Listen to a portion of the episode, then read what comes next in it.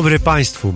Widzę, że Państwo już e, na czacie się niepokoją, że minęła godzina 15, a mnie ciągle nie ma. Otóż chcę powiedzieć, że siedzę tutaj w bazie już dobre dwie godziny, kontemplując miłą atmosferę i konwersując z gośćmi poprzedniego programu, który prowadził Kuba Dymek. E, ja nazywam się Przemysław Witkowski i dzisiaj będziemy mieli program dedykowany e, tajemniczym związkom między skrajną prawicą a przemysłem futrzarskim co, jak, dlaczego, skąd się wzięły te łączenia, dlaczego ci ludzie pracują na w jakich polach, jak to się objawia. E, I naszym gościem, moim i Państwa, będzie e, Mikołaj Jezierski z e, Fundacji Viva, który nie tylko jeździ na interwencje, nie, nie tylko bada ten temat, ale jednocześnie ma ogromną wiedzę, z którą się Państwem podzieli, a wiedzę o tym, jak wyglądają te związki, a związki są szerokie, liczne i wielowątkowe. Także e, dziękuję Państwu też za niezwykle miłe głosy, e, pomijając uwagi o statywie, które jakby już powoli, e, e no cóż możemy powiedzieć, no, taki jest jaki jest. A może właśnie, może właśnie, skoro jestem taki, jaki jest, to ja e, zachęcę Państwa do e, pomocy w wymianie statywu na niezwykle nowy. A jak to można zrobić? No można przeznaczyć na e, strefę wolnego słowa, jakim jesteśmy, czyli e, medium obywatelskie, czyli Halo Radio, jakieś tam powiedzmy drobne zaskórniaki, dzięki czemu Państwo mają okazję mieć informacje bezrządowej, bezopozycyjnej, bezreligijnej, bez dowolnej cenzury. Staramy się tylko, prawda, jakby mm, zachować kulturalny wywód, y, nie nadużywać wulgaryzmów, y, ale dostają Państwo dzięki temu y, szeroką gamę tematów, które no często po prostu z racji wiadomo, komercyjności innych mediów, bądź ich upolitycznienia, upolitycznienia, a właściwie upartyjnienia, muszą znaleźć się w jakichś późnych godzinach nocnych. U nas te ważne, istotne, mm, sensowne informacje te niszowe sprawy, które jednocześnie wpływają na nasze życie codziennie, e, są na pierwszym planie i niezwykle zachęcam do jakichś e, drobnych e, zrzutek. Można znaleźć te nasze magiczne, najróżniejsze konta na naszym Facebooku, na naszym Instagramie, na zrzutce. Można płacić PayPalem, można płacić z zagranicy. Mam wrażenie, że w Polsce jakby powiedzmy no, pewną wstydliwością okrywa się temat e, wspomagania e, czy płacenia pieniędzy za tego typu usługi jak nasza, a naszą usługą jest prawda i informacja. Ale ja nie będę e, tutaj się tak, prawda, ukrywał z tym. Potrzebujemy Państwa wsparcia. Potrzebujemy Państwa wsparcia regularnie, ciągle. I byłbym ogromnie zobowiązany, gdyby Państwo zechcieli jednak e, nas wspomóc. To jest jedna sprawa. Drugą sprawą jest nasza ostatnia zbiórka, która jest uważam e, bardzo ważna, ponieważ Wiktor Bater, znany Państwu, podejrzewam już od lat, korespondent telewizji, głównie na terenie bliskie, ten po, tak to nazwijmy, i ich tak zwanej bliskiej okolicy, e, zbieramy teraz pieniądze, żeby mógł pojechać do e, Rożawy. To jest ten teren Kurdystanu e, w Syrii. Dlaczego tam? Bo, proszę Państwa, ja prowadzę zdjęcia z studentami i e, mam zadawać im jakieś lektury, jak mają e, e, egzamin licencjacki czy magisterski i jedną z tych lektur jest e, książka o Kurdystanie. Dlaczego im to zadaję? No oprócz tego, że jestem e, sadystyczny i jakby pragnę ich dręczyć edukacją, to uważam, nie tylko ja, tylko eksperci od e, polityki międzynarodowej również, że jest to kluczowy dla e, polityki globalnej region aktualnie. Kluczowy, ponieważ przecinają się tam e, interesy różnych e, mocarstw, przede wszystkim Amerykanów i Rosjan, ale jednocześnie mocarstw regionalnych, czyli Arabii Saudyjskiej, Turcji, Iranu. Jest to potencjalny teren przyszłej wojny światowej. Jeżeli gdzieś ona może wybuchnąć, to prawdopodobnie tam oby nigdy nie wybuchnęła, oby nigdy ten konflikt nie rozgorzał bardziej niż teraz, obyśmy mogli widzieć jego zanikanie. Nie zmienia to faktu, że e, napięcia między Turcją, Kurdami, a USA w tym momencie to teren, gdzie potencjalnie e, może wybuchnąć czasem jeszcze większy konflikt, który wciągnie regionalne e, potęgi, a może i potęgi globalne. Wiktor Bater chce tam pojechać na 14 dni, zrobić Państwu 14 relacji i zapraszam do e, drobnych wpłat na na, na, na korzyść tej akcji. Musimy wiedzieć, co tam się dzieje, musimy wiedzieć, jak wygląda sytuacja realnie. Nie możemy zdawać się na e, korespondentów zagranicznych, e, kupować materiały od innych. Musimy sami tam być. Państwo muszą tam być, a dzięki Wiktorowi państwo być tam mogą. E, ja teraz zapraszam na kawałek zespołu Mumford and Sons. Blind Leading the Blind i mam nadzieję, że będzie to memento dla nas wszystkich, żebyśmy nie dali się e, ślepym prowadzić, będącym ślepymi. E, więc e, więcej informacji, prawda, e, dokładniej, dogłębniej, to u nas, Halo Radio, teraz kawałek Mumford Sons, a po kawałku e, zaczniemy rozmowę o futrzarzach i skrajnej prawicy.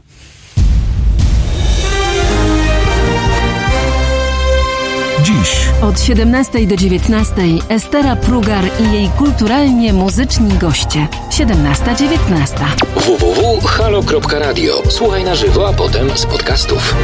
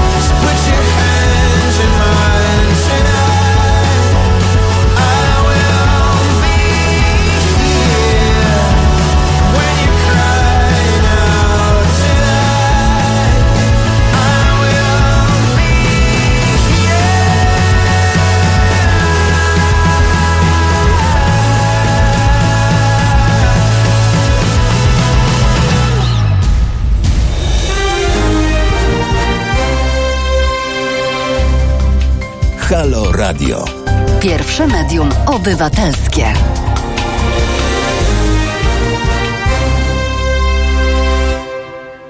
Dzień dobry Państwu, jest 15.13. Ja nazywam się Przemysław Witkowski i jesteście Państwo słuchaczami, a może i widzami e, naszego Halo Radio.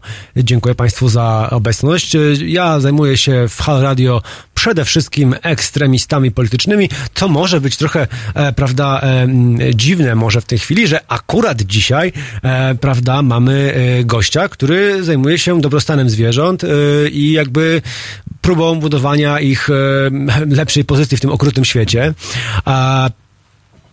Mikołaj Jezierski jest z Fundacji Viva i przyszedł do nas dzisiaj, ponieważ chciałem go podpytać trochę o kwestie związków futrzarzy z kanej prawicy. To paradoksalnie to na pierwszy rzut oka dziwny związek, ale jak dzisiaj mam nadzieję się przekonamy, zobaczą Państwo jak głęboki, powiedziałbym nawet organiczny.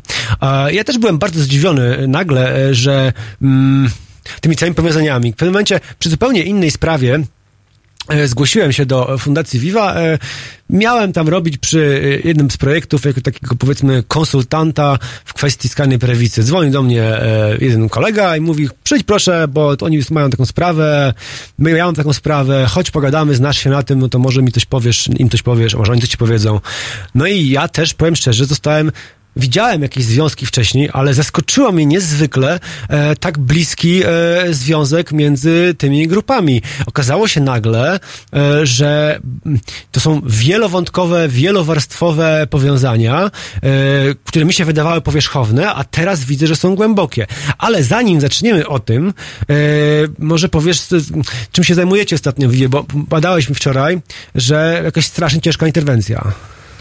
E, tak, dzień dobry. Mikołaj Jastrzębski, Fundacja Viva Akcja dla Zwierząt. E, jako fundacja prowadzimy szereg kampanii. Ja działam w ramach kampanii antyfutrzarskiej. Jutro będzie futro. E, przy okazji zapraszam oczywiście na nasz profil na Facebooku. Jutro będzie futro. No i w ramach tej kampanii chcemy wprowadzić w Polsce zakaz hodowli zwierząt z przeznaczeniem na futro. Działamy w tym temacie już od 12 lat na różne sposoby. Oprócz działań czysto edukacyjnych, czyli takich, które mają za zadanie sprawić, żeby ludzie wiedzieli o tym, że futro nie rośnie na drzewach, tak, żeby wiedzieli o tym, że futro wiąże się z cierpieniem, żeby nie kupowali futer. To to są takie naj, najprostsze działania. Prowadzimy też działania z zakresu dobrostanu zwierząt, to znaczy dokonujemy interwencji w sytuacji, w której życie lub zdrowie zwierząt jest zagrożone. Mamy wtedy możliwość, e, zgodnie z ustawą, odbioru interwencyjnego takiego zwierzęcia, wyleczenia go, umieszczenia w azylu, wytoczenia sprawy karnej właścicielowi e, takiej, takiej hodowli. E, no a trzecią, trzecią taką odnogą naszej działalności jest właśnie działalność razem z politykami, działalność na rzecz nowelizacji ustawy o ochronie zwierząt. Obecna ustawa jest już dość starą ustawą, to znaczy ma ponad 20 lat. Chcielibyśmy ją zmodernizować, znowelizować. E, jest szereg rzeczy, które chcielibyśmy zmienić.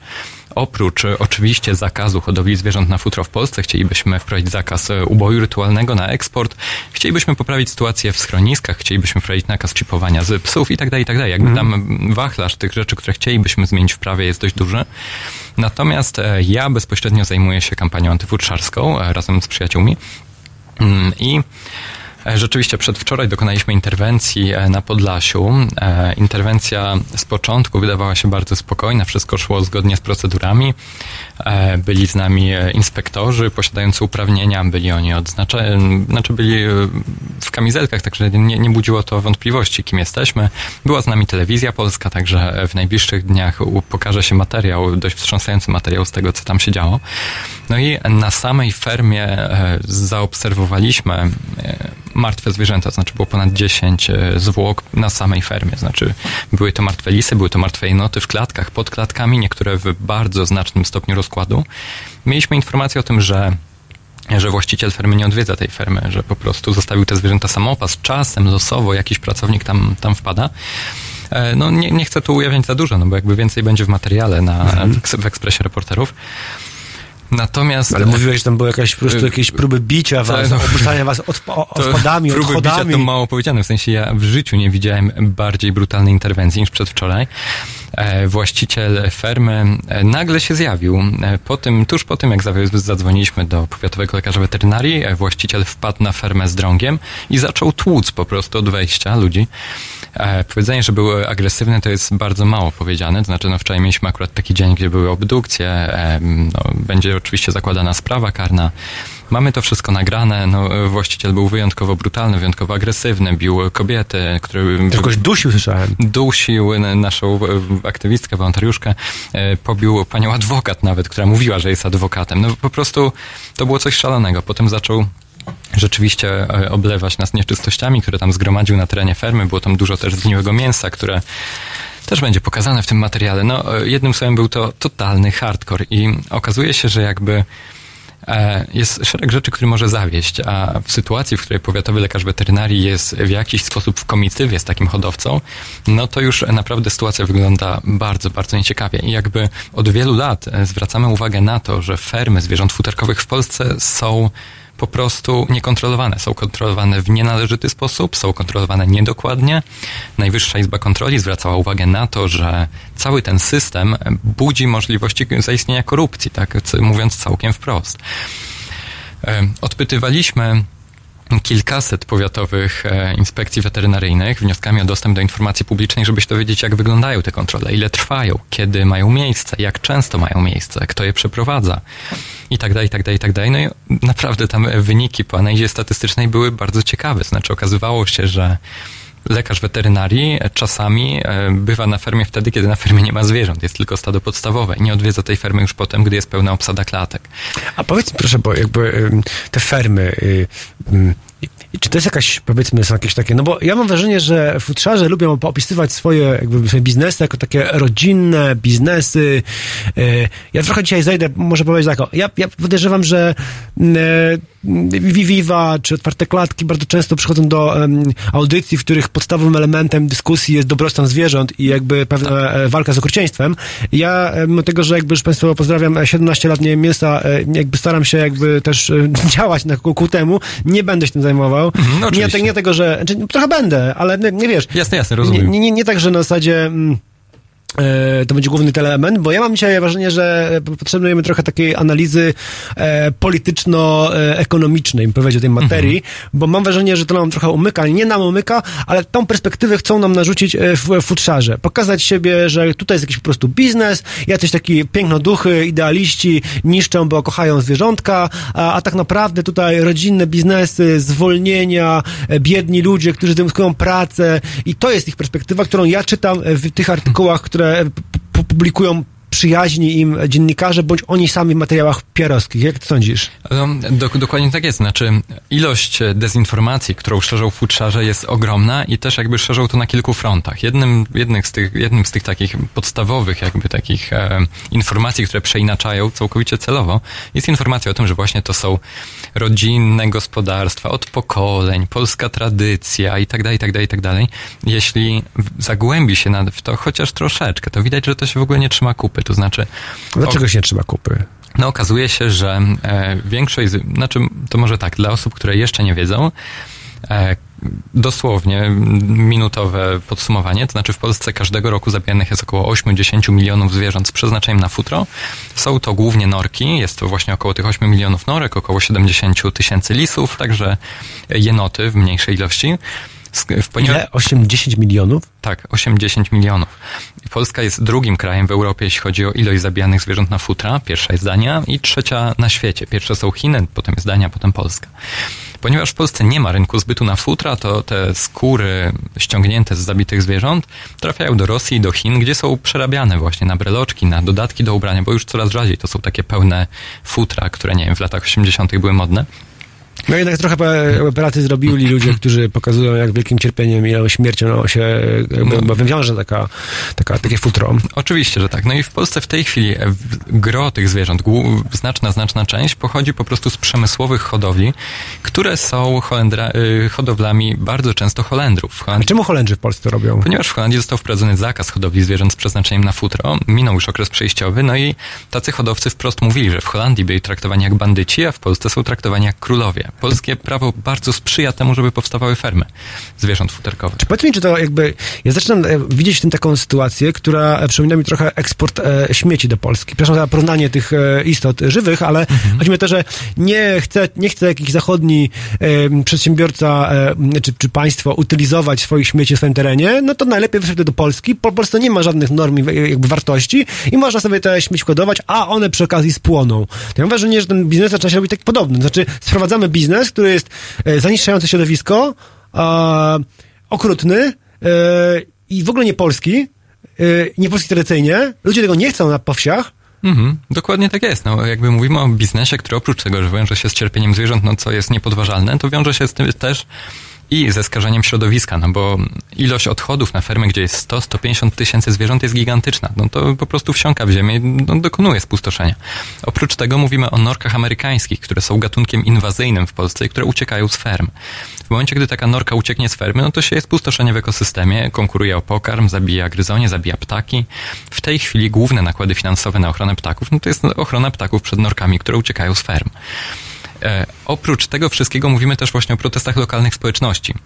W ciągu ostatnich 10 lat było ponad 150 takich protestów, no i ci mieszkańcy są bezradni. Ja pamiętam, jak jechałem jeszcze pod Wrocławiem lat temu, chyba z 10, e, nie pamiętam, e, jaka to była miejscowość, już jako taki młody młodszy dziennikarz dużo, e, z, e, i właśnie z, robić relacje z takiego protestu, to oczywiście mieszkańcy lokalnie, i muszę to zaświadczyć jakby własnym jakby doświadczeniem, byli totalnie przeciwni. Dlaczego jestem przeciwni? Mieszkańcy są przeciwni z kilku powodów. No po pierwsze to jest gigantyczny smród. W momencie, w którym ktoś 100 metrów od domu, 200 metrów od domu, e, czasem bliżej, otwiera fermę zwierząt futerkowych, gdzie jest 100 tysięcy norek, no to ten smród jest gigantyczny.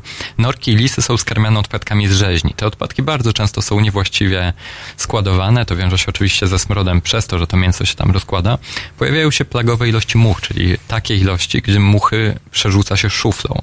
Gdy mieszkańcy nie mogą... Szuflą? Są filmy z tego. Ale to nie trują i potem te trupy wrzucają szuflą? Tak. Ja. Czasem te muchy padają wow. tam gdzieś w okolicach domu. No i mieszkańcy potem nam mówią o tym, że jest lato, oni nie mogą otworzyć okna, nie mogą zaprosić gości. Co więcej, no, muszą zamknąć agroturystykę, jeśli prowadzili. Nie mogą sprzedać ziemi, no bo nikt nie chce kupić ziemi, na której po prostu śmierdzi. Czyli jakby można powiedzieć wprost, że e, tak, e, ja chcę to ogarnąć, żeby Państwo też to wszystko łapali po, po kolei.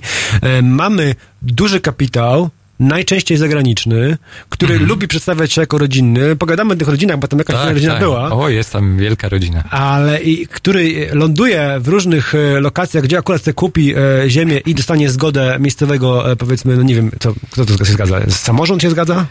No, bardzo często nikt się nie zgadza. To znaczy, jest parę metod, żeby ominąć na przykład konieczność e, przygotowywania takiego e, planu e, i zazwyczaj jest tak, że albo, albo inwestor czy hodowca próbuje przekonać lokalną społeczność, że to będą mhm. miejsca pracy, że to będzie coś wspaniałego tutaj dla okolicy i tak dalej, i tak dalej. Niekiedy mieszkańcy się zgadzają na to, potem bardzo żałują i potem tacy mieszkańcy, którzy się zgodzili, jeżdżą po innych miejscowościach i proszą innych mieszkańców, żeby się nigdy na to nie zgodzili. Czasem decyzja zapada w ogóle wbrew wiedzy kogo kogokolwiek, a czasem zdarzyło się tak w Polsce, że była otworzona ferma królików, w sensie wszystkie pozwolenia były na fermę królików, e, została wydana zgoda na budowę fermy królików, ale właściciel po prostu zasiedlił ją norkami. No bo czemu nie? Powiedz mi, tak, ile w takiej fermie jest y, hodowanych zwierząt? 100 tysięcy, 150 tysięcy. 150 tysięcy. Mówię o lisach? Czy Mówimy o norkach. O norkach, norkach a tak. o lisach? Będzie... Lisy są hodowane w mniejszych ilościach. Na przykład ta interwencja, na której byliśmy hmm. przedwczoraj, no to tam było około 300 listów, e, co no, też jest e, sporą ilością, no, natomiast e, to, ta hodowla listów wygląda nieco inaczej niż hodowla norek. Norki są hodowane w takich długich pawilonach, hmm. które budzą no, bardzo, bardzo mroczne skojarzenia. Znaczy chodzi o skojarzenia z, z, jakimś obozem koncentracyjnym, Dokładnie, tak? no to dokładnie tak, tak, wygląda. No, w moim odczuciu dokładnie to hmm. tak wygląda. No, w moim przyznam też, no po prostu te warunki są, e, no tak, proszę, no, przepraszam. No, e, jeśli chodzi natomiast o lisy, no to lisy są e, bardzo często whodowane jeszcze w takich zapyziałych, starych e, instalacjach, fermach, gdzie rzeczywiście, no, ktoś miał fermę w latach powiedzmy 80., 90., albo zakładał ją już niedawno, no ale E, bardzo często są to jakieś takie samoróbki, te domki są budowane z czegokolwiek, z jakichś nieoheblowanych desek.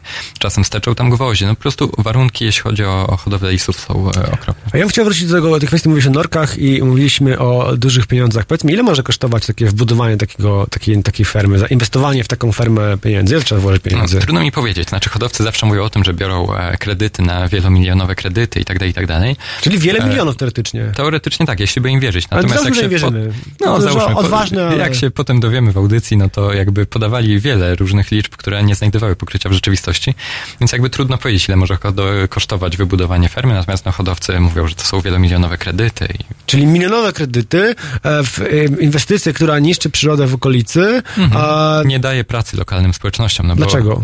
Bo, e, Właśnie, to jest bardzo ciekawe. Oni zakładając taką inwestycję mówią o tym, że lokalni mieszkańcy będą mieć pracę i bardzo lubią używać takiego argumentu, że fermy norek likwidują strukturalne bezrobocie na terenach popegierowskich.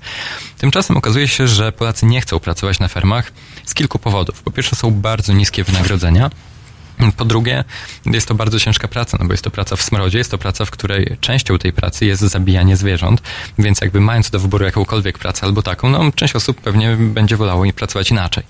Wiąże się to z tym, że już trzy lata temu ponad połowa zatrudnienia na fermach norek to było zatrudnienie niewykwalifikowanych pracowników fizycznych za wschodniej granicy. E, oczywiście nic nie mamy przeciwko temu, żeby, żeby osoby za wschodniej granicy pracowały w Polsce.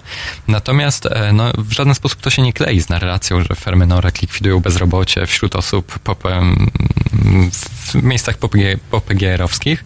No i przeglądając e, ogłoszenia o pracę w ukraińskim internecie, znajdujemy ogłoszenia, gdzie chcą płacić 4 zł za godzinę, 7 zł za godzinę e, i tak dalej. Także no to nie jest też, e, nie jest to atrakcyjne a, wynagrodzenie. A potem jest narracja skrajnej prawicy, że to Ukraińcy zabierają Polakom pracę, a to jak okazuje się polscy biznesmeni obsługujący holenderski kapitał oferują ukraińskim pracownikom żenujące pieniądze i oczekują, że oni łaskawie tutaj przyjadą pracować, po czym okazuje się, że e, rynek pracy się psuje. Znajdźmy zawsze prawdziwego winnego. Niewinnym jest pracownik, który godzi się na kiepskie warunki, tylko winnym jest biznesmen, który takie warunki oferuje. I oczekujmy, oczekujmy, że ten system w tym układzie, w takiej sytuacji się skończy. E, można powiedzieć, że roztopi się, melt. To będzie kawałek zespołu Camp i wracamy do rozmowy po e, tym wspaniałym kawałku o rozlepianiu się.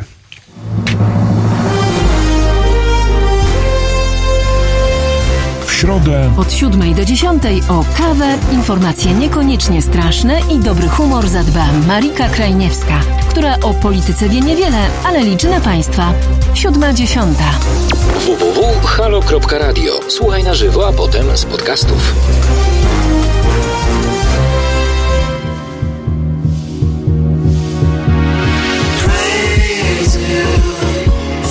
one more time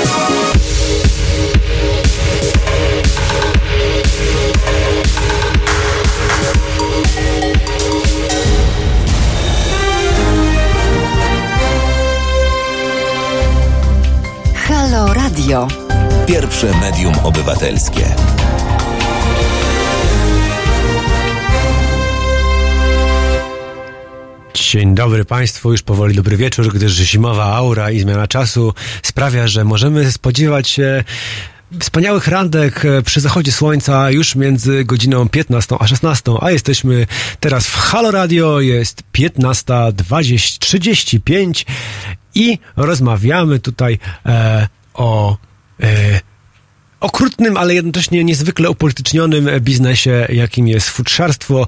E, mnie tutaj e, będzie i interesuje cały czas i dlatego o to pytam e, naszego gościa, dla jakby związki z polityką, bo jakby ja mam wrażenie, że on dość często spotyka się z dziennikarzami, którzy, z którymi rozmawia bardziej o aspekcie humanitarnym, czy powiedzmy aspekcie dobrostanu zwierząt, a mnie interesuje to dzisiaj przede wszystkim w kontekście mm, E, biznesu i polityki.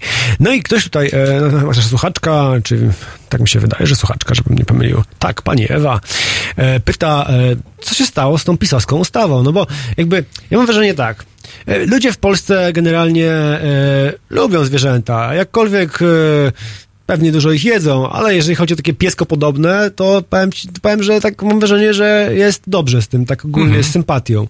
E, no, główne nurtowe partie jakby swego czasu, no, wykazywały jakieś tam chęci poprawienia e, mniej lub bardziej skutecznie dobrostanu zwierząt różnymi ustawami.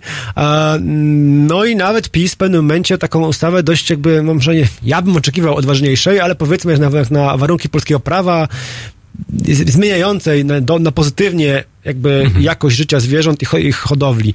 E, powiedz mi może o tej ustawy chwilę i powiedz mi czemu, bo nasza e, słuchaczka e, pyta, ona jakby została tak okrojona i stała się takim kadłubkiem tej ustawy. To jest doskonałe pytanie, także dziękuję za nie. Mm, zanim na nie odpowiem, myślę, że warto powiedzieć w ogóle, jaki był los tej ustawy tak od początku, to znaczy od 12 lat próbujemy wprowadzić taką ustawę, znaczy próbujemy zachęcić polityków, przekonać ich, żeby rzeczywiście znowelizować tę ustawę i e, trzy kadencje temu udało nam się zebrać już 200 tysięcy podpisów pod obywatelskim projektem takiej ustawy. Wtedy Platforma zmieniła po prostu ten projekt, e, trafił on do kosza. E, o tym, czemu to zrobili, no to też zaraz o tym powiemy. Mm, w poprzedniej kadencji zaczęto procedować ustawę też jeszcze za czasów e, PO, natomiast zaczęto ją procedować na dwa posiedzenia przed, kątem, przed końcem kadencji. No Której to było kadencji? To tej, było, tej, tej, tej 15, tak? Tak, tak, tak. No więc wtedy też się nie udało. Natomiast w tej kadencji, która właśnie się kończy pojutrze, no to tutaj sytuacja była dużo bardziej złożona. To znaczy, rzeczywiście po tym, jak wypowiedział się we wszystkich mediach Jarosław Kaczyński na ten temat, powiedział, że to jest kwestia serca i tak dalej, i tak dalej. No bo on taki kreuje się taką postać e, pełną miłości do zwierząt. Ja myślę, że on rzeczywiście taki jest. W sensie mam, mam takie wrażenie, bo on już w 95 roku podpisał takie dokumenty ty, Towarzystwa Frontu Wyzwolenia Zwierząt. E, no bo tak, tak znany jest tej sympatii do swojego tak, kota. Tak, i, tak, i ja mam wrażenie, że nie, nie ma jakiegoś fejku, nie, nie no jest jakaś poza, że po prostu szczerze chciałby powiedzieć coś takiego ale że jakby bierze też inne rzeczy pod uwagę, które no właśnie, mu podchodzą. Właśnie, no i właśnie chodzi tutaj, pytania, jakie to są te inne rzeczy, no właśnie, które tu dochodzimy do bardzo ciekawej rzeczy. Mianowicie, jeśli chodzi o pracę nad ustawą, to w parlamentarnym, w ramach parlamentarnego zespołu przyjaciół zwierząt rozpoczęły się dwie prace nad e, dwoma różnymi ustawami, które tak naprawdę były bardzo bliźniacze. Jeden to był projekt PO, drugi to był projekt PiSu. Różniły się jedynie tym, że w projekcie PO nie było zakazu uboju rytualnego i był ciut dłuższy okres przejściowy wygaszania tej hodowli futrzarskiej w Polsce, był dłuższy o rok. Były to oba projekty poselskie. E, projekt PiSu podpisał Jarosław Kaczyński, podpisało 20 parlamentarzystów z PiSu. No, powiem, szczerze, on... powiem, powiem, powiem szczerze, jak podpisał Jarosław Kaczyński, to mam wrażenie, czy tam ktokolwiek inny by podpisał, czy nie, to i tak w PiSie to jakby jest e, jakby głos, e, głos mm, Boży. Tak, tak, tak. No, też mam takie wrażenie. Więc ten projekt zaczął być, prawie zaczął być procedowany i nagle zawisł. E Stało się to w moim odczuciu dlatego, że e, Tadeusz Rydzyk zaczął bardzo głośno się temu sprzeciwiać i zaczął wręcz rugać Prawo i Sprawiedliwość za to, że chcą się zajmować jakimiś tam zwierzątkami, podczas gdy nie wprowadzili całkowitego zakazu aborcji, albo podczas gdy nie pomogli dostatecznie w ocenie ryzyka ludziom i tak dalej, i tak dalej. I na antenie Radia Maryja, na antenie telewizji Trwam rzeczywiście zaczął się wtedy frontalny atak na PiS za tą ustawę. E, moim zdaniem nie zaczęło się to tak samoistnie, to znaczy Tadeusz Rydzyk ma bardzo dobre kontakty ze Szczepanem Wójcikiem właśnie, właśnie, bo jeszcze my nie byliśmy ani słowa o motorze. Także zostaw tego Szczepana Wójcika na momencik. Na, na razie, na razie mamy przeciwną sytuację, do... w której mhm. jakby Tadeusz Rydzyk interweniuje e, w PiSie, tak. domagając się jakby zmiany dlaczego mu się to nie podoba. No okej, okay, Mhm. Formalnie to może za chwilę o tym e, Wójciku, ale jak to argumentuje? Mhm. Co on mówi? On mówi, że on mówił wtedy tylko tyle, że PiS zajmuje się po prostu nieistotnymi sprawami, jakimiś tam zwierzątkami, podczas gdy są ważniejsze sprawy, którymi powinien się zająć. No i ustawa zamiera, to znaczy mimo tego, że trwają różne spotkania z politykami, e, trwa, było nawet spotkanie w kancelarii prezydenta poświęcone temu projektowi nowelizacji, e, były różne spotkania w Sejmie, no i projekt e, z każdym kolejnym miesiącem był coraz bardziej ograniczany. To znaczy, najpierw usunięto z niego, z tego co pamiętam, właśnie ubój rytualny, potem usunięto kwestię występów e, zwierząt e, w cyrkach, no bo też chcieliśmy tego zakazać. Potem usunięto z niego łańcuchy, no ponieważ w, w, ustawie, która w tej chwili jest, obowiązującej ustawie o ochronie zwierząt, jest takie martwe prawo, które mówi o tym, że pies może być na uwięzi tylko przez tam określony czas w ciągu dnia. Nikt tego nie sprawdza. E, często się zdarza na obszarach wiejskich, że te psy są całą dobę po prostu na łańcuchu i tak dalej. No i nowelizacja miała to regulować, więc jakby ten punkt też wypadł. E, no i Co tam w ogóle zostało? Zostało tam obowiązkowe czipowanie psów i o, e, panie, kwestia, kwestia dotycząca jakiegoś tam finansowania przez samorządy schronisk. Także tam była jakaś taka bardzo, bardzo bardzo specyficzna kwestia. No i a praktycznie to wszystko, co tworzyło no, paliwo do tej ustawy, te wszystkie palące rzeczy, które są naprawdę potrzebne, żeby zwiększyć dobrostan zwierząt w Polsce, no to były po prostu jedna po drugiej wycofywane. No aż został taki kadłubek. Myślę, że to jest świetne określenie do tej ustawy, która została pod koniec tej kadencji. No to w takim razie, jak już e, wyszliśmy z tego e, e, jakby formalnych przyczyn, dlaczego, dojdźmy do prawdziwych przyczyn. My się tu, proszę Państwa, staramy zajmować dochodzeniem do brutalnej, a często banalnej, ale jednak prawdy. E, no i e, ojciec Rydzyk, no znany, no ja mam wrażenie, może to tylko moja opinia, ale pozwolę sobie ją wyrazić, to jest moja prywatna opinia zupełnie, jest e, w mojej ocenie, nie jestem specjalistą, głównym, takim powiedziałbym, nieformalnym polskim oligarchą. To znaczy mamy różnych wielkich, bogatych biznesmenów, oni zwyczajnie zarządzają własnymi pieniędzmi, a ojciec, a właściwie ojciec, ja będę ojca, Andrzej się nazywał, więc Tadeusz Rydzyk zarządza mieniem e, zakonu, ale jest to niezwykle obrotny biznesmen i ja mam wrażenie i odczucie, że tu chodziło o nie tylko o e, skorygowanie błędnej drogi e, działań Prawa i Sprawiedliwości w imię interesu Polski, ale też o jakiś pieniądz. O jaki pieniądz chodziło? No, też mam głębokie odczucie, że mogło chodzić o pieniądz. to znaczy, nie wiem, czy zacząć tę historię od początku, czy od końca, no bo e, jakiś czas temu e, Szczepan Wójcik, hodowca norek z Radomia, a jednocześnie również bardzo obrotny biznesmen, został odznaczony przez Tadeusza Rydzyka medalem za działalność na rzecz Kościoła i Ojczyzny i Tadeusz Rydzyk podziękował mu Ale za... Tadeusz Rydzyk jest taką instytucją, która przyznaje medale już tak, w Polsce? Tak, tak, może każdy chyba może przyznać własny Czy ja, medal. ja bym mógł też ci... E, ci przy, mógłbyś ja medal ci, Halo Radio, Na przykład przyznam ci, Kłaju, na, na końcu taki medal Halo Radio za działalność na rzecz zwierząt. A dzięki, z przyjemnością Sporządzimy go jakoś takiego, okay. zrobię jakiś taki nawet taki, a może taką laurkę jakąś. O, dobra, super. No, no. no Tadeusz Rydzyk wykonał taką laurkę, no taki właśnie, order wykonał, taki order Wójcikowi wykonał czemu? Wójcikowi e, w podziękowaniu właśnie za działalność na rzecz e, Kościoła i Ojczyzny i e, za e, wspieranie go darami serca. Dar serca. Czy to był podobny dar serca jak te słynne samochody? No Czy raczej jest... już taki dar serca, jaki to mógł być dar serca? No właśnie, nie wiem jaki to mógł być dar serca, natomiast no, nie wykluczam, żeby mógł dać jakąś dotację pan Szczepan Wójcik no, jakby no i chyba jest bogatym człowiekiem. tak się wydaje, chociaż mówi też o tym, że ma milionowe kredyty, więc jakby tutaj z jednej strony e, wygląda na bogatego człowieka i jeździ świetnym samochodem, z drugiej strony jednak podkreśla ciągle, że jest w stanie permanentnego zagrożenia i że w wypadku wprowadzenia zakazu hodowli zwierząt na futro nie mógłby spłacić Chleb został mu zabrano od ust. On żyje w takiej, widzę, takiej fantazji samoistowej, która jednocześnie mówi, jestem wielkim tytanem biznesu, mam duże wpływy i pieniądze, a jednocześnie jestem zwykłą rodzinną firmą, właściwie ledwo dyszymy, jestem tak jak wy. Jak wy, e, mający drobne warsztaty, drobne sklepy. Ja się nic was nie różnię. Tak mi się tak, wydaje, że to jest tak. taka narracja. No to, to znaczy, pan Szczepan e, ma kilka różnych narracji. To jest fascynujące też oglądać, jak no to właśnie, się z, zmienia z biegiem czasu. Ja bym cię zapytał za chwileczkę, jak powiesz tutaj, mhm. a kim się, skąd się wziął ten człowiek, bo ja tak już słyszę o nim wcześniej, słyszę o nim teraz tej opowieści, a państwo może o nim w ogóle nigdy nie słyszeli. To jest jakiś, powiedzmy, mówisz, mhm. hodowca norek z Radomia. No dlaczego miałby on interesować e, słuchaczy e, tak sam z siebie? Z przyjemnością opowiem, skąd się ten człowiek wziął. E, Szczepan Wójcik jest hodowcą norek od kilku lat. Mm, próbowaliśmy prześledzić początki jego tej niecnej działalności i on sam na samym początku, gdy tylko jakby wypłynął, no to mówił kilka rzeczy, które były wewnętrznie sprzeczne. To znaczy, Jakich rzeczy? Opowiadał, że e, w czasie studiów pracował, e, studiował informatykę i że w czasie studiów dorabiał sobie w wakacje. A w jakim to wieku mężczyzna jest, tak pirazy oko? Pirazy oko, no obstawiam, że koło 40. Koło 40 tak, i obstawiam. taki sukces, no proszę skąd dalej. No. no właśnie, no i w tej chwili w wywiadach podkreśla, że do wszystkiego doszedł swoją ciężką pracą. Wcześniej mówił o tym, że pracował po prostu na fermie i że mm, robiło mu się przykro, gdy musiał gazować te norki i je zabijać, no bo norki są gazowane w komorach gazowych, mm, ale że... W komorach gazowych. Ale tak, tak, w przenośnych komorach gazowych.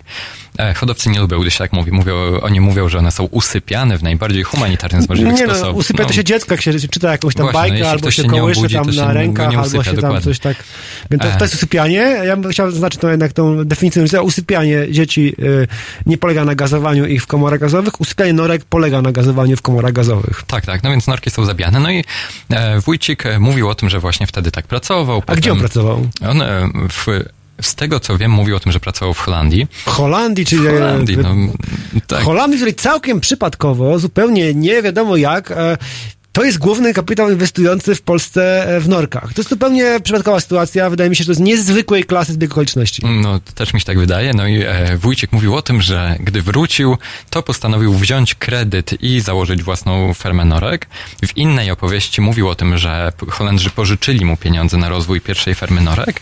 No więc jakby tutaj nie, nie wiadomo, jakby co się dokładnie wydarzyło. Czyli chłopina w, w jakim wieku? Młodym wieku? W młodym wieku, no myślę, że... Taki polski student informatyki, teraz, no. taki powiedziałbym tak. jedzie pracować jedzie do Holandii, pracować gazuje z bólem serca tak, te norki. Tak. No i potem stwierdza, że jednak to jest cool i że jednak chce tak zarabiać na życie i wykarmiać z tego swoją rodzinę. No i e, jeśli chodzi o wójcików... I to się całkiem przypadkiem zbiega z zakazami hodowli w Holandii na e, norek na futra, tak? E, tak, tak. To jest całkiem przypadkowo. Boże, ten człowiek miał niezwykłe szczęście w życiu być w tylu miejscach, w których zbieg okoliczności pozwoliły mu z prostego studenta zostać naprawdę potentatem i wielkim biznesmenem. To jest naprawdę tylko. niezwykła kariera. I nie tylko. Niezwykła, oprócz, to jest takie szczęście. Oprócz ferm Norek. I szczęścia. Kto, znaczy tu warto też zaznaczyć, że to jest cała rodzina, która ma tyle szczęścia, bo oprócz Szczepana Wójcika jest też Wojciech Wójcik. Wojciech, cała rodzina szczęściarzy. to jest niezwykłe. Tak, no, Wojciech... To jest naprawdę, to musiały być jakieś dobre uczynki przodków chyba. No i w tej chwili, jeśli byśmy policzyli, ile rodzina Wójcików ma ferm, to według e, rejestru Głównego Inspektora Weterynarii, no to e, myślę, że bez mała by to było e, około 80-90 ferm. Natomiast liczba ta jest znacznie zawyżona. Znaczy, rodzina Wójcików wprowadziła taką niezwykłą optymalizację. To ile tam jest Szczepan Wójcik. Jest Szczepan Wójcik, Wojciech Wójcik, Wojciech, brat, brat Szczepana. Brat Szczepana. Tak, jest też Marcin Wójcik. Marcin Wójcik, I jest też, no tutaj już się gubimy w tych mandrach drzewa genealogicznego, ale, ale, jest też Zbigniew Wójcik. Zbigniew Wójcik? Tak. I wszyscy rodzina? Tak, jest też Agata Wójcik. Agata Wójcik. Jest, Agata jest żoną Wojciecha, z tego co A. mi się udało ustalić. Taka firma e, rodzinna. I jest no, też chyba Danuta Wójcik. E, o, proszę, tak. to wszyscy szóstka Wójcików? E, co najmniej. Co, co najmniej. najmniej. Ale w tej historii pojawia się też Klaudia Gołąbek, która jest asystentką posła Eichlera. A Eichler jakiej partii? Z PO. Z PO. Czyli no jednak, Klaudia Wójcik też jest spokrewniona, z, Klaudia Gołąbek też jest spokrewniona z Wójcikami, z tego co, co mi się wydaje. A, czyli dobra, mamy firmę, którą zarządza klan Wójcików e, z tutaj bliżej niejasno skreśloną e, panią Gołąbek, mhm. e, asystentką posła Eichlera. Mamy e, Prawo i Sprawiedliwość, które dokonuje, e, powiedzmy sobie uczciwie, może tak brutalnie, kastracji swojego projektu albo dekom, mocnego przycinania. A co było z tym PO? Bo ty też wspominałeś, że tam i, i, i rodzina Wójcików i do PO się wybierała z, tak, z, no, znaczy, z dala mi serca. E, śledząc tutaj właśnie poczynania rodziny Wójcików, to w tej chwili, no to oni się, przynajmniej Szczepan Wójcik, e, kreuje się na takiego bardzo konserwatywnego, e, pobożnego chrześcijanina, który działa razem z ultraprawicowymi politykami.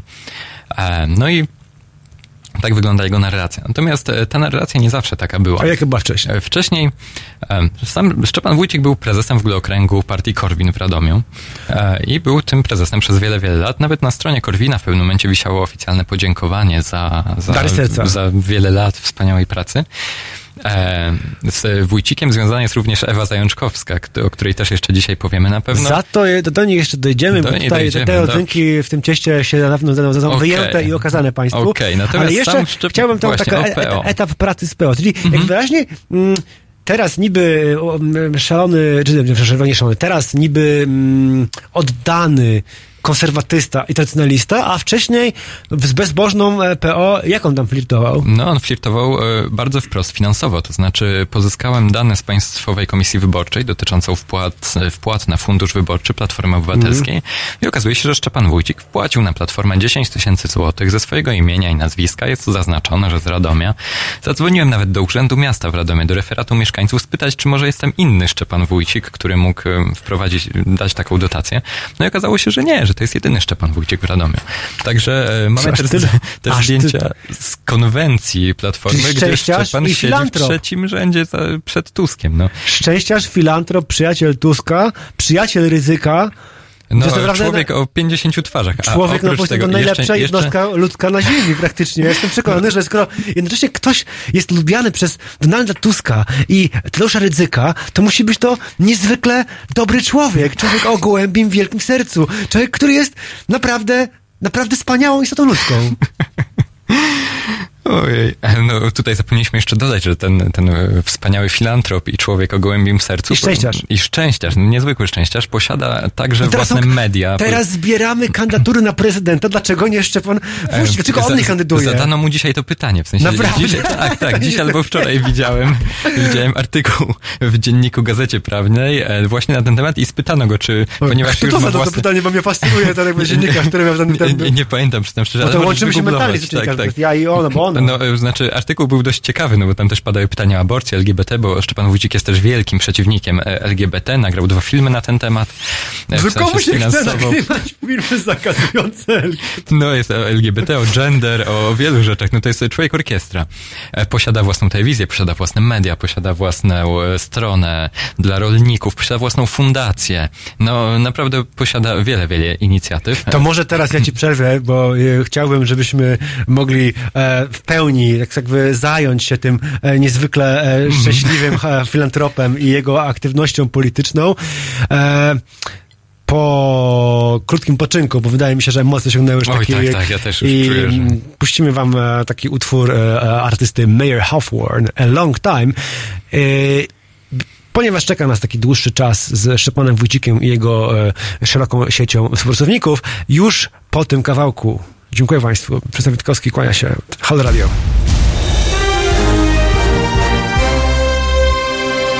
we wtorek. Między 17 a 19 Wiktor Bater, jego goście i państwo będziecie debatować o polityce międzynarodowej bez mainstreamowego zadęcia. 17-19. www.halo.radio. Słuchaj na żywo, a potem z podcastów.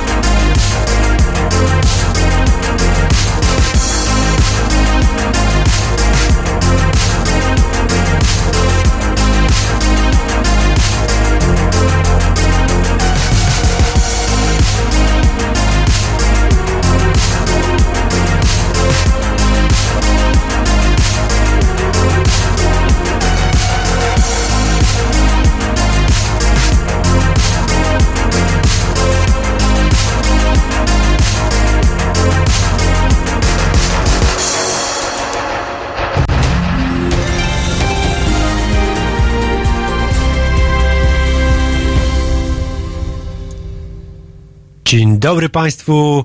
Jest godzina 16.03 już w tym momencie praktycznie. I jestem tutaj dla Państwa, ja, Przemysław Witkowski, mm, w Halo Radio e, z Mikołajem Jastrzębskim z Fundacji Viva, którym rozmawiamy sobie o tym, już tym razem nie tylko, nie dobrostan zwierząt, ale też y, brudne, krwawe pieniądze i który z polityków ulega e, różnym lobbystom. E, no i poprzedniej godzinie udało nam się ustalić, że no, PO, o ile niespecjalnie uległo trochę uległo, trochę nie uległo tym lobbystom, ale najbardziej za mało, ale PiS też, powiedzmy, posiada wewnętrzne opory e, w, w, w, w sobie e, Kaczyńskiego Jarosława, który, jak ustaliliśmy, raczej jest e, prozwierzęcy. To jest, jest. E, więc co tam zostało za środowisko tym futrzarzom do próbowania lobbowania? Kto to tam się pojawił? No, zostało środowisko narodowe tak naprawdę, to znaczy... Czyli nacjonaliści, e, w, korwiniści, No w tej kadencji, która teraz się kończy, on się najbardziej przytulił do Kukiza i tu rzeczywiście jakby było tak, że... No to to była e, też niezwykła zbieranina tam, no, ale no... Była, była, ale jakby Wójcika i futrzarzy bardzo wspiera Winnicki, który w ogóle wrzeszczał w Sejmie, że projekt tej nowelizacji ustawy o ochronie zwierząt to jest najbardziej lewacki projekt, o jakim on słyszał. Ja powiem szczerze, ja, ja, ja no. anegdotkę o e, Robercie Winnickim, bo e, jakby on jest chyba trochę, trochę prozwierzęcy w tym sensie, e, jakby to powiedzieć. Ja kiedyś byłem na e, Paradzie Równości w Wrocławiu i e, to było dobrych 10 lat temu, albo i więcej.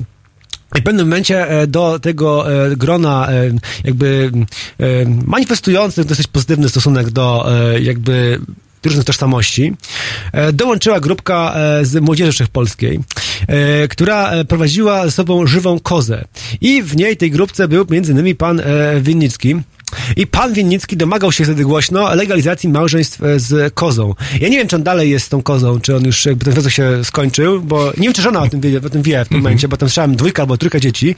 I nie wiem, czy dalej jakby jest zainteresowany legalizacją e, małżeństw e, z kozami, ale to, chyba w takim aspekcie tylko się realizował sympatia do zwierząt pana Winnickiego, bo mm -hmm. z tego, co mówisz, to przeciwnie. Tak, znaczy no, nie, nie, nie wiedziałem, że pałał uczuciem do kozy, natomiast. Znaczy, nie, nie, wiem, nie wiem, czy uczucie, bo czułeś plany pewne, prawda? Jakby żądanie tych, tych, tych planów. Ja o uczuciu nie mogę powiedzieć, bo on nie mówi, że kocha tą kozę. A, rozumiem, rozumiem. Są różne no, małżeństwa. No, tak, tak. Różne małżeństwa, no. się żenią z różnych powodów. To w każdym razie w tej, kozy. w tej historii raczej e, chciałby obdzierać te zwierzęta z futer niż, e, niż tutaj się domagać jakichś innych realizacji, planów z nimi. E, no i Winnicki e, wspierał i wspiera do tej pory futrzarzy. Nie tak dawno ogłosił, że jako Konfederacja założą, powołają zespół do spraw hodowli zwierząt. Po jego prawicy stał wówczas Daniel Chmielewski, no drugi z najbardziej znanych futrzarzy w Polsce. E, Daniel Chmielewski jest prezesem Związku, Związku Polskiego Związku Hodowców Zwierząt Futerkowych. No i e, oprócz Winnickiego e, futrzarzom pomagał Norbert Kaczmarczyk, także z Kukiza. To jest poseł? E, był tak, poseł? tak, to jest, e, był poseł Kukiza, teraz będzie poseł PiSu, on przeszedł do PiSu. No i Kaczmarczyk był wcześniej ekspertem w ogóle w fundacji ja hodowcy ja Norek Szczepana Wójcik. Ja mam straszną bekę z Kukiza, po prostu był takim zasobem e, takim jakby, jakby myślał, że ma klub, a tak naprawdę miał ławkę rezerwowych do PiSu. No, trudno się nie zgodzić. No, Natomiast... chyba kilkunastu tych postów też nie wylądowało w PiSie. No, sam, sam Kukiz na samym początku kadencji był e, bardzo za zakazem hodowli zwierząt na futra, wrzucał nawet petycję otwartych klatek, mówił o tym, że jego córka go przekonała i tak dalej, i tak dalej, a potem Mało przez cztery lata, chyba przez cztery lata nabry, wsadził głowę po prostu pod wodę i nabrał wody w usta, może tak to się mówi i no i tyle, i tyle było z obietnic Kukiza, że będzie popierał. Natomiast e, z Kukiza również futrzarzy popierał Jarosław Sachajko. To, to jest? E, to jest też poseł e, mniej znany, poseł Kukiz 15, no i Jarosław Sachajko tak bardzo polubił futrzarzy, że założył nawet z nimi stowarzyszenie. Stowarzyszenie się nazywa Stowarzyszenie Rolników i Konsumentów Kukiz 15, natomiast e, na 11 osób, które je tworzy, 6 to są futrzarze.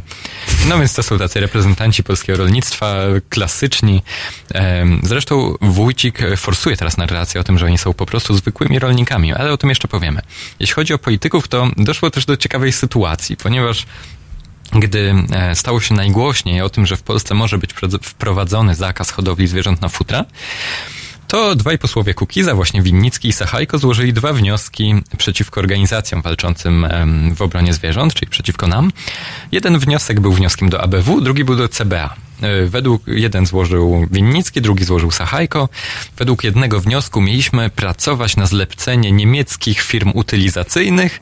Według drugiego wniosku mieliśmy pracować na zlecenie za pieniądze rosyjskich drobiarzy. A do rosyjskich pieniędzy jeszcze w tej opowieści dzisiaj wrócimy. Wygrywają one ogromną rolę, ale pozwolę Państwu jeszcze chwilę postać w napięciu, gdyż ta historia mm -hmm. rozwija się i rozwija i jest bardzo ciekawa w każdym jej aspekcie. Przepraszam, znowu mała przerywnik. Ach nie, nie ma za co przepraszać. To doskonały przerywnik. Jeśli chodzi o polityków, którzy jeszcze e, jedzą sobie z dzióbków z futrzarzami, bo chyba tak to trzeba powiedzieć, no to oczywiście Janusz Korwin-Mikke. Korwin-Mikke bronił futrzarzy wiele razy, e, także bronił ich w Europarlamencie, gdy wtedy posłowie PiS otwierali taką wystawę Odsyłamy futro do historii. Była to bardzo, bardzo ciekawa inicjatywa, bardzo dobra inicjatywa, no to próbował ją zbojkotować, czy też właśnie jakoś strollować może bardziej, chociaż o trollach też jeszcze dziś będzie. Janusz Korwin-Mikke przyszedł z takim transparentem, że na jedno sztuczne futro, aby zrobić jedno sztuczne futro, trzeba zabić 10 tysięcy motyli, cokolwiek Ciekawe, to miało komórek znaczyć. mózgowych e, zabija jeden klip e, z wykładem Janusza Korwina-Mikke. Ja się zastanawiałem nad tym.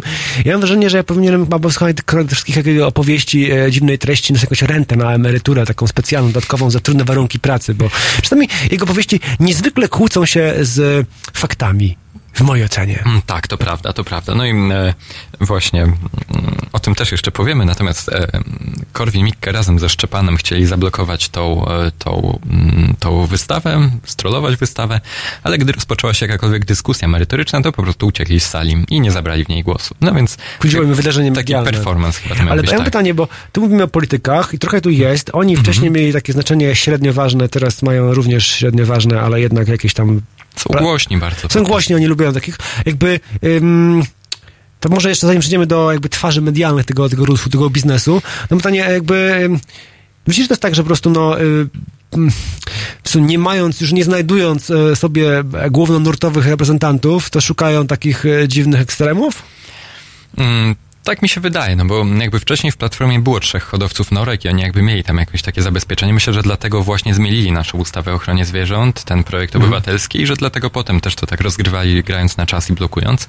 Czy skończyły się e, układziki Skończyły w się platformie, układziki. No, trzeba znaleźć tak, nowe. no teraz odchodzi też poseł Eichler, no, którego syn miał właśnie założyć fermę norek na 150 tysięcy zwierząt, no i sam poseł Eichler założył stowarzyszenie z Rajmundem Gąsiorkiem, również hodowcą norek.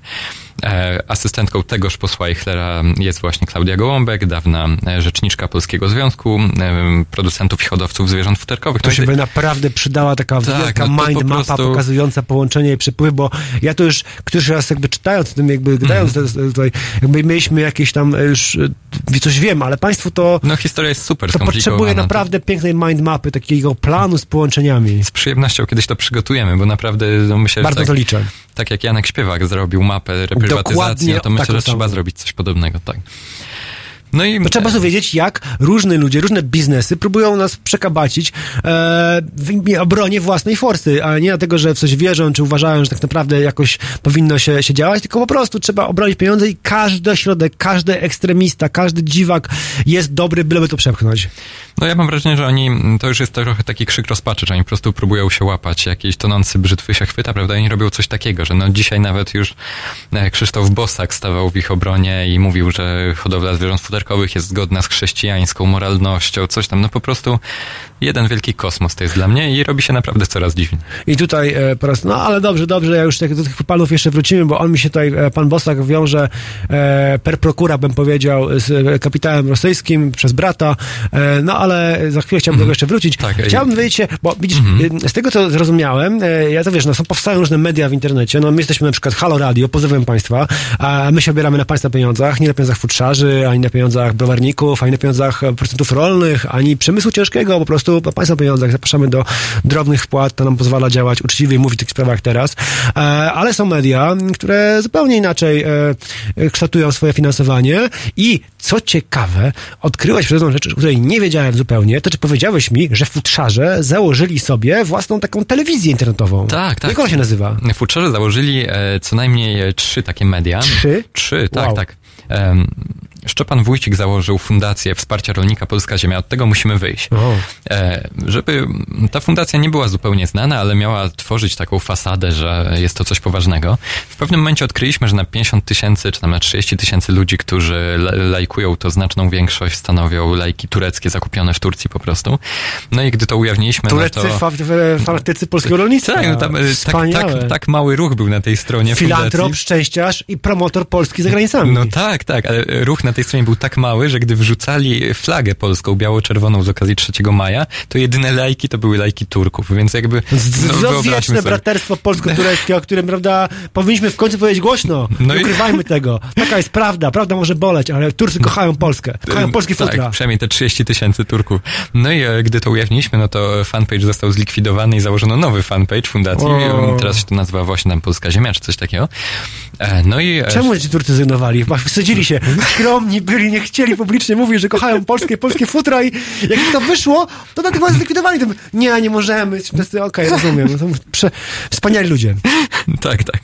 No i e, potem Szczepan Wójcik założył własne media. To był najpierw w sensie PL. To po, pozuje na taki prawicowy portal. Był to jedyny w pewnym momencie portal, który bronił e, hodowców norek. E, założył potem Świat Rolnika. To była taka gazeta przeznaczona dla rolników. E, Świat Rolnika Info. No i potem też założył telewizję w sensie TV gdzie właśnie jedną z takich e, gwiazd jest Ewa Zajączkowska, do której też zaraz dojdziemy. No i Szczepan Wójcik powołał jeszcze jeden taki dziwny twór. Mm, naprawdę dziwny twór, założył fundację o nazwie Instytut Gospodarki Rolnej. To nie jest żaden instytut, to jest fundacja, która po prostu tak się szumnie nazywa.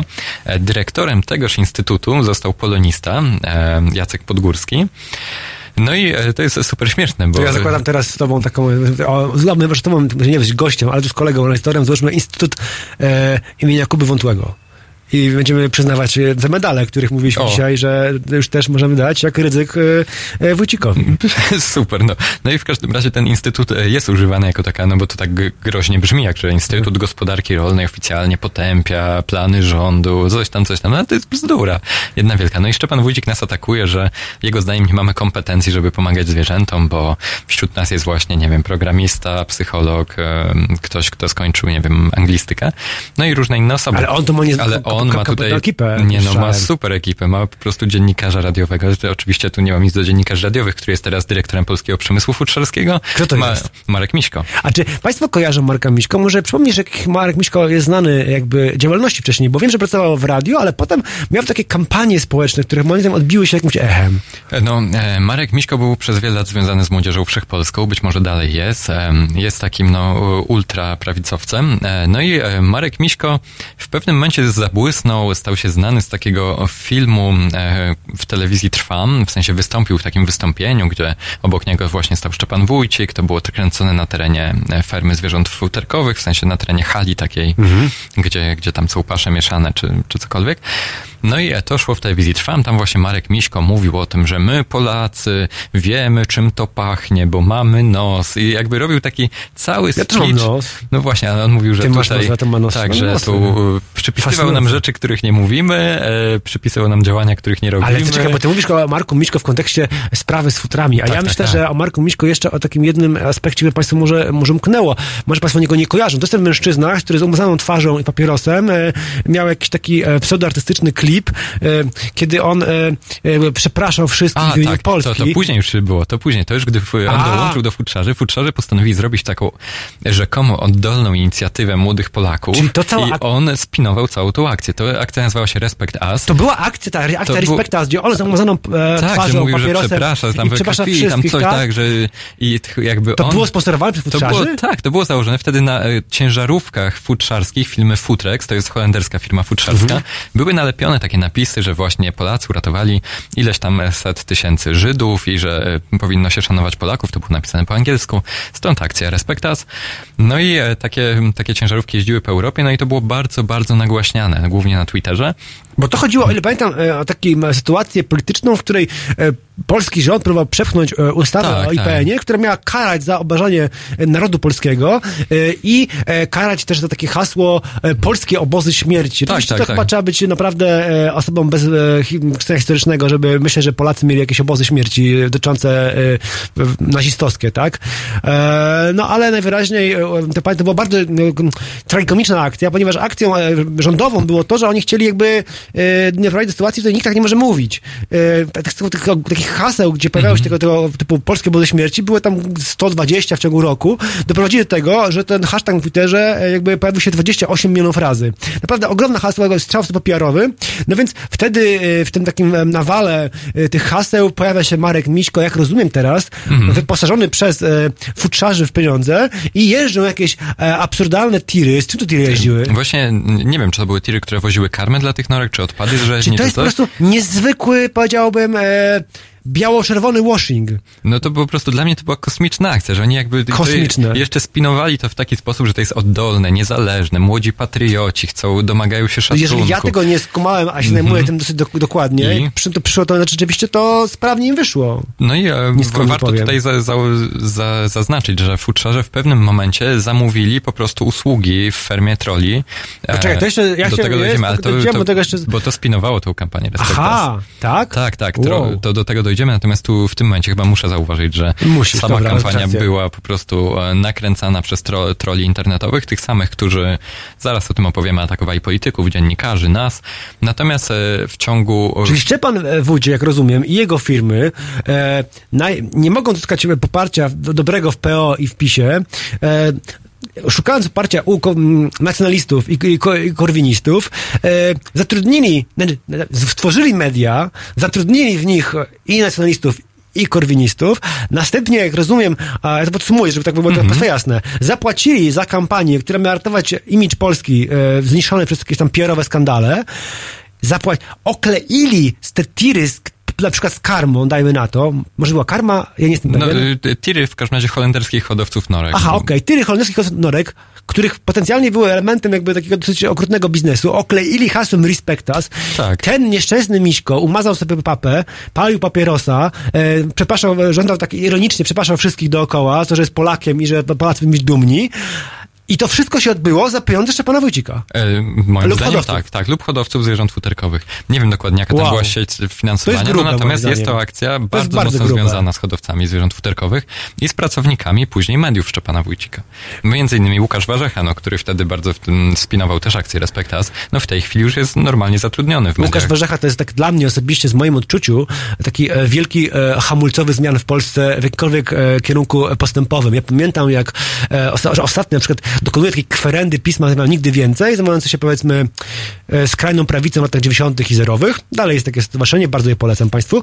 No i czytam sobie numer z 97 roku i tam jest e, Łukasz Warzecha jako jeszcze rzecznik prasowy, czy tam pracujący w biurze prasowym partii Stronnictwo Polityki Realnej, tacy rozmówcy od Korwina, wielki rant Łukasza Warzechy o to, że wszędzie budują te podjazdy dla niepełnosprawnych i to w ogóle niepotrzebne jest. Po co to budować? To jest w ogóle marnowanie pieniędzy i przestrzeni. Więc jakby ja tak zawsze widzę, że to już jest 20 czy 30 prawie lat jakby w jednym duchu e, Łukasza Warzechy. Widzę, że tutaj jakby e, e, on też wylądował tam. Tak, on też wylądował tam. Wow. On tam wcześniej już wypisywał, e, w sensie wcześniej też występował w programach właśnie w tej telewizji futrzarzy, chyba w świecie, w świecie rolnika w ogóle.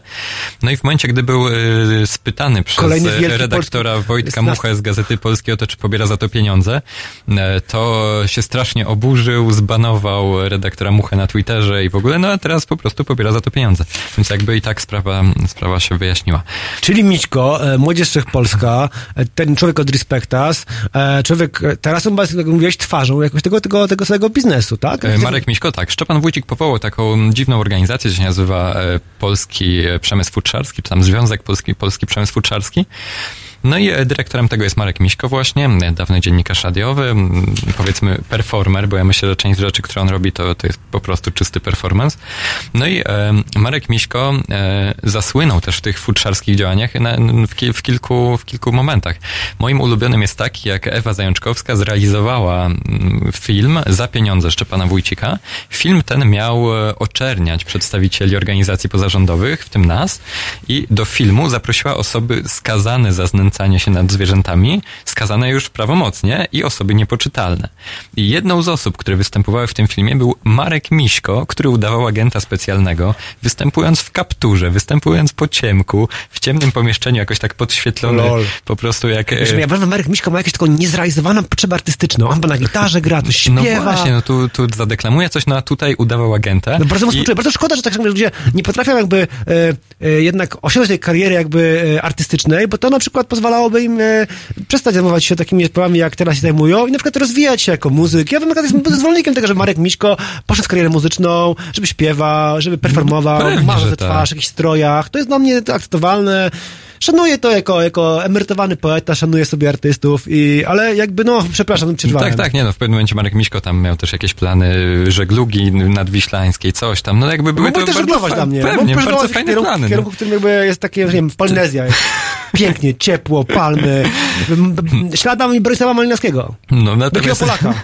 wracając, wracając do niespełnionych tutaj um, pomysłów Marka Miśki, no to właśnie udawał tego specjalnego agenta, ale nieudolnie zmienił głos, to znaczy po prostu mu spowolnili głos w studiu. A to nie jest nielegalne podszywanie się pod funkcjonariusza. E, tam nie było podpisane, kim on jest tam, tylko to robiło taką otoczkę i wrażenie, A, że on to jest, jest bardzo sprytnie, bo to chyba jest w Polsce nielegalne podszywać się pod funkcjonariusza tak, i, żeby, e, mundurowego. No i on jako ten agent specjalny mówił, że no ABW już zajmuje się tymi organizacjami tam, które mm. działają dla zwierząt.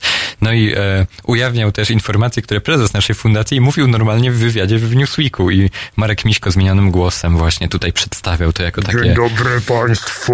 Tak, no i Chciałbym przekazać, że OBW już zajmuje się ekoterrorystami. No mniej więcej coś takiego. No i udało się od, odtworzyć jego głos, wyszedł jego głos na prawie jeden do jednego. Nigdy zresztą nie zaprzeczył, że to on.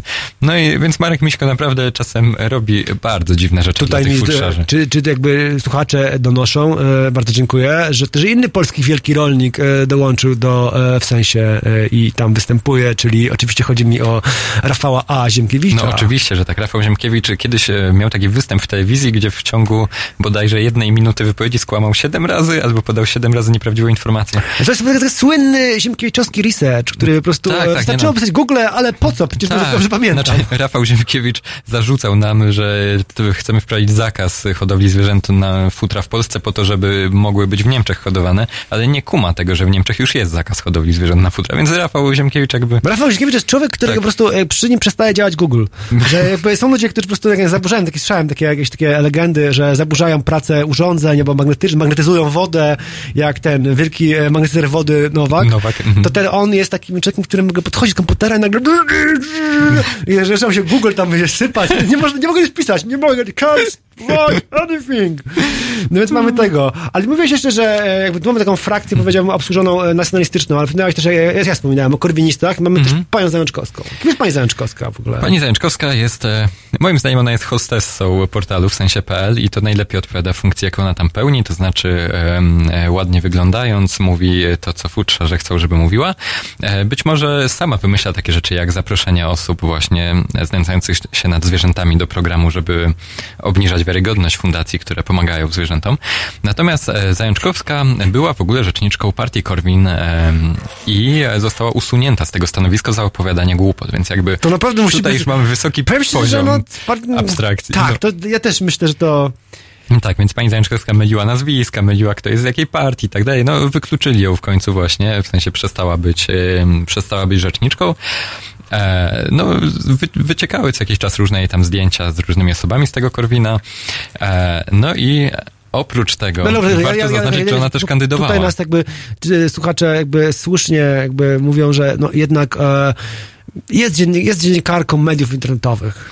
Być może tak, no u Marcina Roli występuje co jakiś czas, no w no tym to sensie że, No dobrze, powiedzmy, Ja bym że... chciałbym, żebyśmy jednak nie nazywali, bo to może jakoś depresjonujące dla niej. Pan Miśko też, powiedzmy, no jakiś strasznie jakiś taki nieatrakcyjny nie jest, to może mm -hmm. też być takim e, memem. Hostessem? Tak, tak, więc no, dobrze, nie chciałbym, żeby tu było, że kobieta ma jakąś gorszą pozycję. Nie, nie, nie uważam, bo... że ona ma gorszą pozycję, uważam, że ona robi po prostu bardzo dużo złego. A pan i... Miśko nie? Też, też, no, natomiast teraz mówimy o Ewie.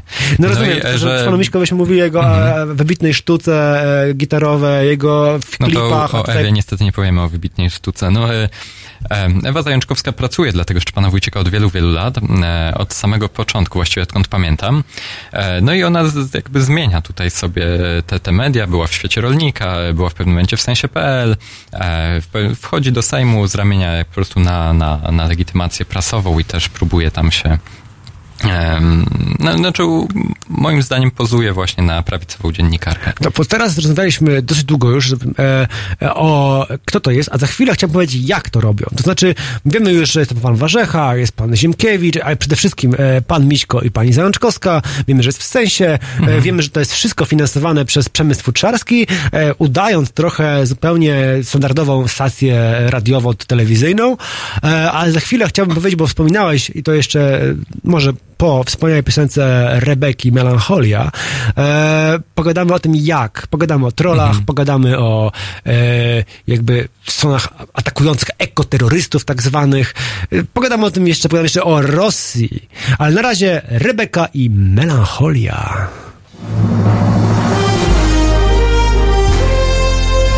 Poniedziałek. O poranku między siódmą a dziesiątą budzi Państwa Roman Kurkiewicz, który nawet gdy mówi, to dalej śpi. Halo Poranek od siódmej do dziesiątej. www.halo.radio. Słuchaj na żywo, a potem z podcastów.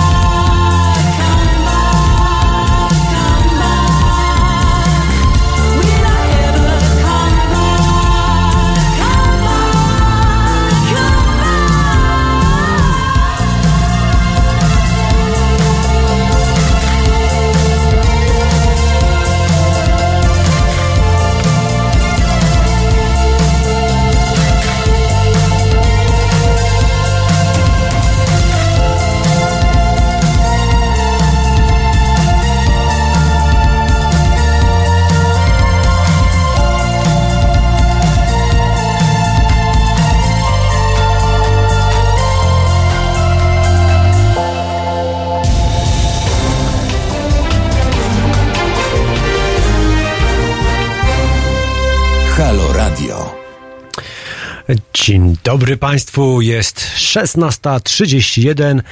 Jesteście Państwo słuchaczami teraz aktualnie najlepszego, jedynego w swoim rodzaju, pięknego, obywatelskiego Halo Radio.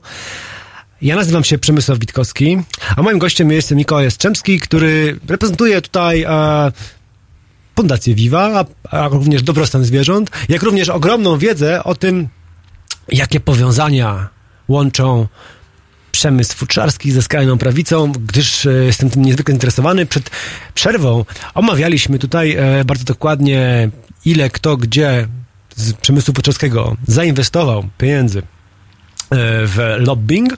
I jednym elementem tego lobbingu zaskakującym okazuje się być telewizja w sensie. Z naszym tutaj wielkim rolnikiem e, Rafałem Ziemkiewiczem, e, wielkim rolnikiem Markiem Miśko, wielką rolniczką Ewą Zajączkowską, wielkim rolnikiem Łukaszem Warzechą, znawcy, fanatycy, eksperci, ale teraz hmm, Okazuje się, czytaliście Państwo o tym na przykład niedawno w Newsweeku, ale oczywiście też w materiałach e, Fundacji Viva, e, że no nie, nie każdy jakby, hmm, jak powiedzieć, e, krok, jaki podejmują futrzarze w tej materii jest krokiem, no powiedzmy już, może jest krokiem, który jest już poza granicą faulu.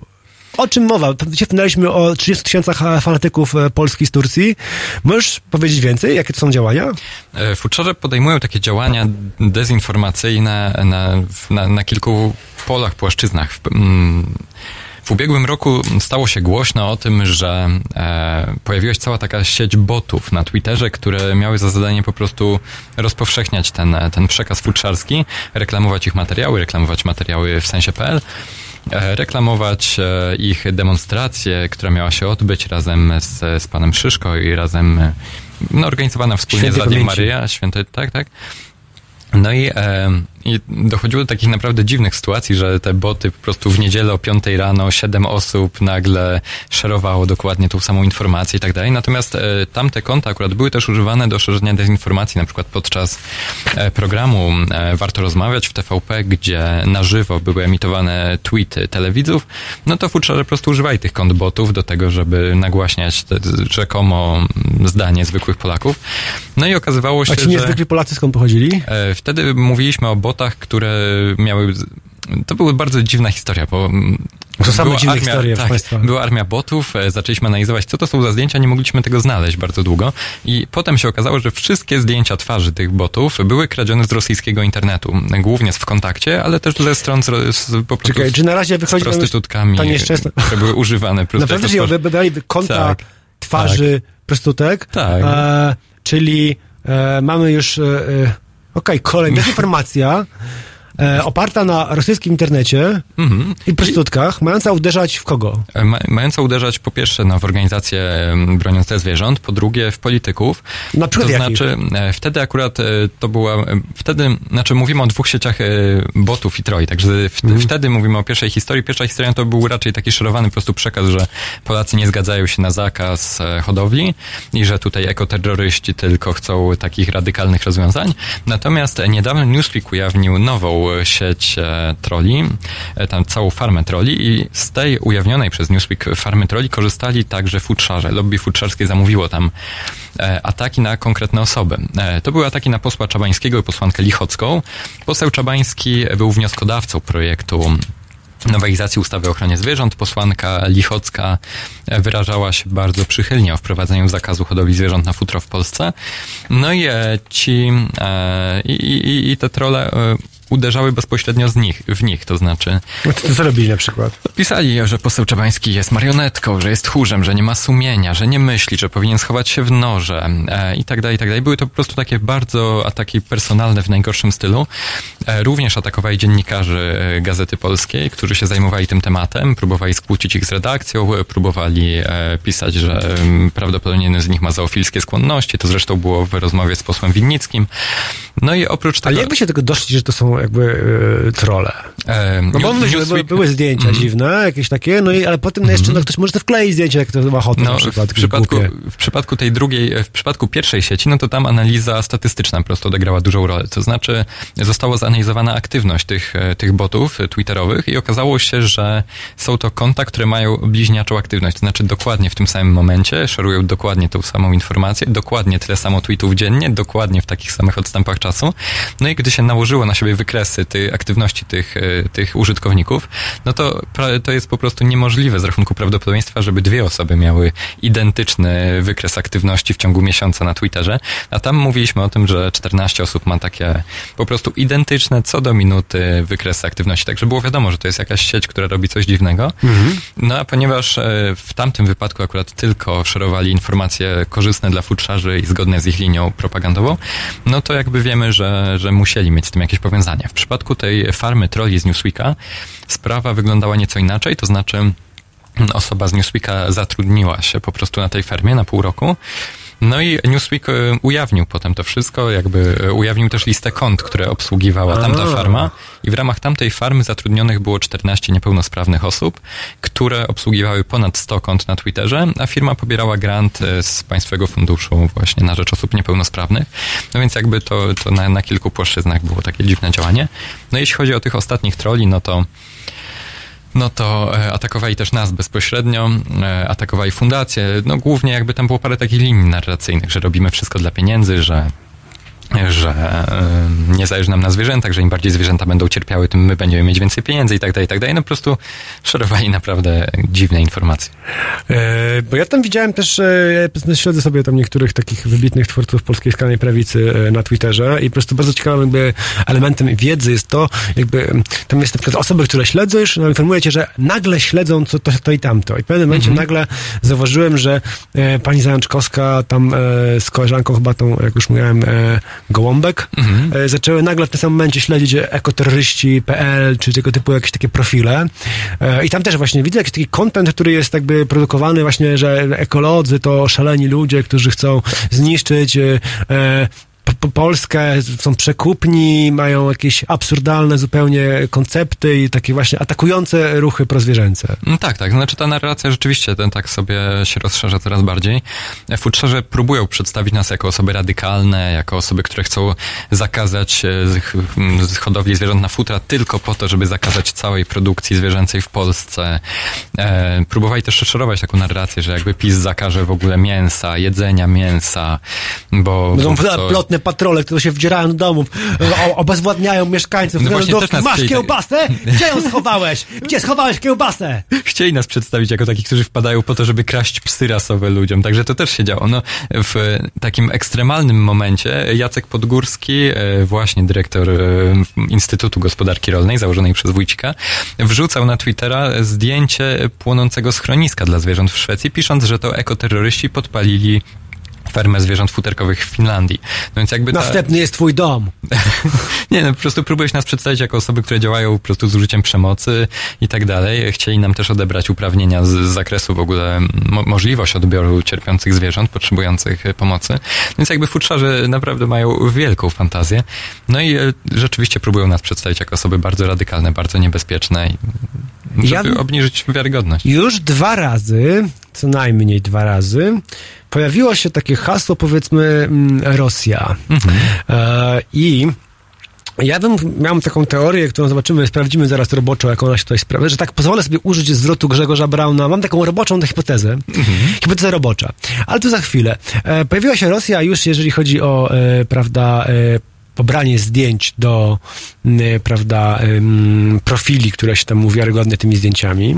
Pojawiło się hasło dezinformacja, które mam wrażenie jest jednym, znaczy nie wrażenie, jest pewność, że jest jednym z głównych środków y, realizacji polityki zagranicznej y, Rosji również, w Europie, w Europie Środkowej, w Europie Zachodniej, e, no ale jedni powiedzieliśmy, no ale to mogą być tylko zbieg okoliczności, no, no to, że zdjęcia wzięli, dezinformują, jak inni, no to podobno wszyscy to robią, e, i Amerykanie, i Anglicy, Izrael, wszyscy, no ale y, jak rozmawialiśmy wcześniej o tej sprawie, to ja się tak zapytałem, y, kto kupuje te futra? Na, na jaki są rynek futra?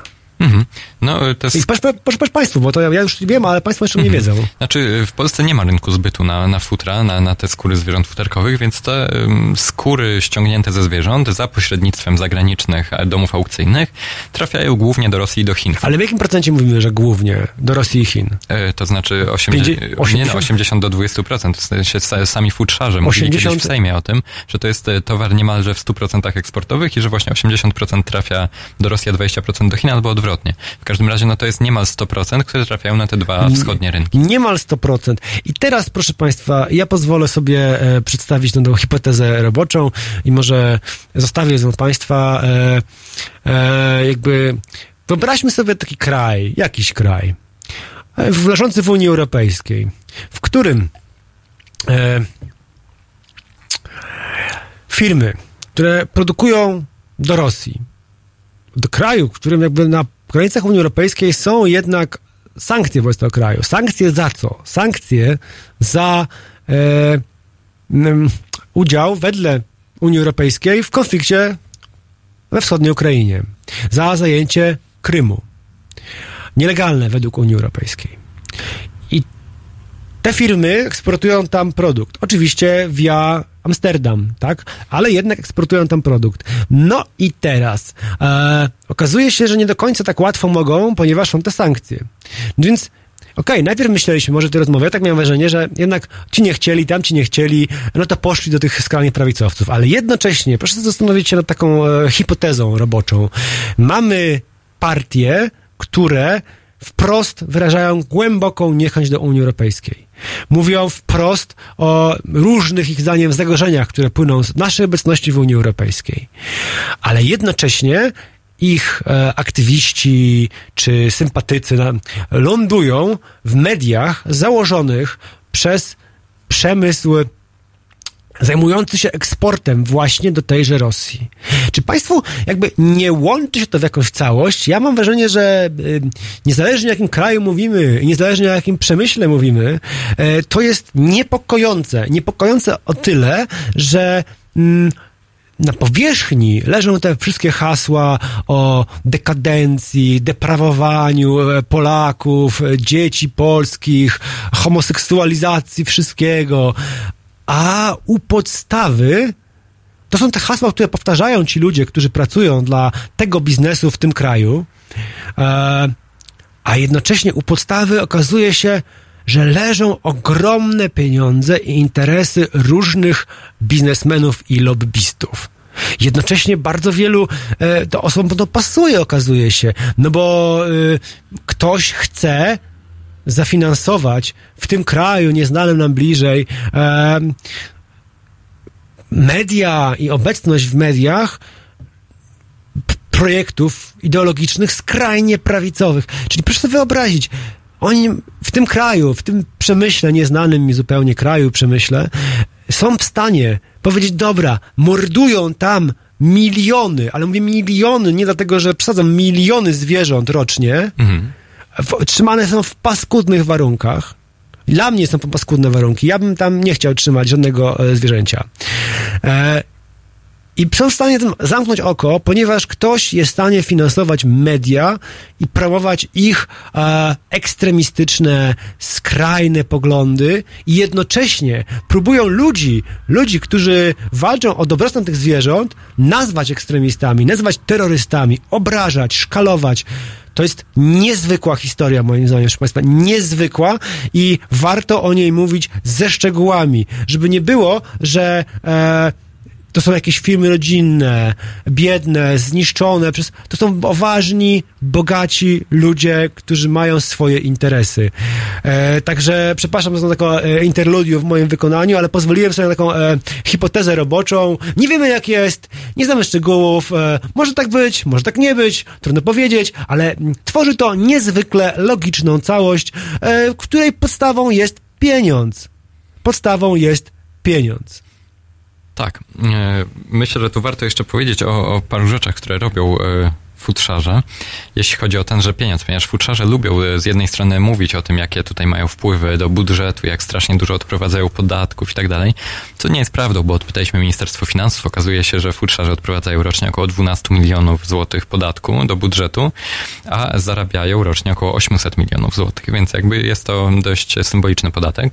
No i żeby płacić mniejsze podatki, niektórzy hodowcy dzielą swoje fermy na mniejsze. Mamy do czynienia z takim przypadkiem, na przykład jeśli chodzi o fermę w Góreczkach. W tej chwili ta ferma jest podzielona na około 70 małych ferm, no i każda z tych ferm jest traktowana jako osobna mała ferma, przynosząca małe wpływy. Gdyby to była jedna wielka ferma, to futrzarze po prostu by musieli zapłacić bardzo duży podatek. No więc hodowcy mają takie swoje zagrania, no i myślę, że myślę, że warto o tym mówić. Też mi się tak wydaje. Ja tu chciałbym też zrobić jeszcze mm, e, e, może e, krótkie, krótki element, ale wspominałem, że, że dzisiaj wspominałem, że wspominaliśmy się w rozmowie może tak, że ojciec Rydzyk przyznał e, order e, Szczepanowi Wójcikowi. E, Wspominaliśmy, że Szczepan Wójcik powołał Instytut Rolnictwa, tak jak się nazywa? E, Instytut Gospodarki Rolnej. Instytut Gospodarki Rolnej. E, to ja go chciałbym też e, jakby przebić tę sytuację. Ja tu wykonałem, Państwu pokażę do kamery. Jeszcze przejdę na chwileczkę e, taki, ja podejdę do tej kamery tam, która jest w rogu, tak? Tak, ja podejdę i pokażę Państwu, e, wykonałem e, dla naszego gościa e, specjalny dyplom i order.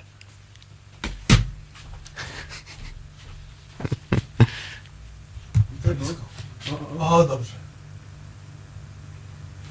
On tu jest taki, nie widać napisów. No to piszę. Ja to bym teraz. E, więc e, wzorując... Więc wzorując się e, na e, ojcu Rydzyku i Szczepanie Wójciku, e, wielkim filantropie, szczęściarzu i promotorze Polski w Turcji, wykonałem taki medal, napisałem tutaj, wykonałem to podczas jednej z przerw muzycznych, dlatego były dwie piosenki pod rząd, bo musiałem to wykonać. Bardzo Państwa przepraszam za taką tutaj sytuację. Wielkiemu patriocie Mikołajowi Jastrzębskiemu Instytut Rolnictwa Polskiego imienia Kuby Wątłego. Tutaj przyznaję ten medal. Medal jest biało-czerwony, bo Polska jest naszą ojczyzną, piękną ojczyzną i warto promować w, blis, bliskości jej święta niepodległości nasze barwy narodowe i tutaj e, przyznaję ten e, piękny e, medal naszemu gościowi.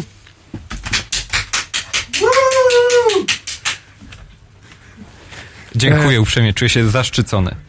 Jestem, jestem ogromnie wzruszony, że, że mogłem ten wspaniały medal wręczyć w podziękowaniu za wizytę, za tą e, niezwykle ciekawą opowieść, za nakreślenie nam e, niezwykle jednak skomplikowanej, ale dla Was już coraz e, jasnej, a dla nas też coraz jaśniejszej sieci powiązań, która łączy e, przemysł futrzarski, e, polityków skrajnej prawicy, dziennikarzy skrajnej prawicy, a też trochę, można powiedzieć uczciwie, no, rynek rosyjski. E, I może Państwo zrozumieją, jak to nie jest jedyny taki biznes, mamy taki biznes wiele, są browary, są przemysł rolny innego rodzaju, które też jakby czuje dyskomfort spowodowany e, sankcjami na Rosję i promuje jakby antyunijne działania. Mówię potem oficjalnie o jakimś LGBT, o tam deprawacji. Tak naprawdę, tak naprawdę, naprawdę, naprawdę u podstawy leżą pieniądze. I to duże pieniądze, które, za które wielu hm, dzien, pseudodziennikarzy sprzedaje swoją wiarygodność e, w różnych miejscach, e, występując w interesie jakiegoś biznesu. Mm, cóż, no my tu staramy się informować, jaka jest prawda, jak wygląda ta prawda. Ja bardzo serdecznie dziękuję Mikołajowi za przyjście. Mam nadzieję, że spotkamy się jeszcze wielokrotnie. Mm, ja też dziękuję. Bardzo, bardzo miła rozmowa, bardzo wesoła i przyznam, że nigdy jeszcze aż tak się nie śmiałem podczas audycji na temat futrzarzy, bo temat jest poważny. No i dzięki za wspaniały medal i za piękny dyplom. No i Czegoś takiego Instytut, jeszcze też nie dostałem. Instytut nigdy. Rolnictwa e, Polskiego imienia Jakubu Wątłego jest zawsze otwarty na twój głos i głos e, i Fundacji Viva, i otwartych klatek, i wszystkich tych, którzy dbają o dobrostan zwierząt. Także Dzięki dziękuję bardzo. i zapraszam e, Państwa na kawałek Phoenix, e, który nazywa się If I Ever Feel Better i tego i sobie i Państwu życzę, żebyśmy czuli się lepiej, lepiej w sytuacji e, dosyć smutnej, e, czyli może uda się nam w końcu ten zakaz e, przepchać. Dziękuję Też Państwu. mam taką nadzieję. Dzięki bardzo.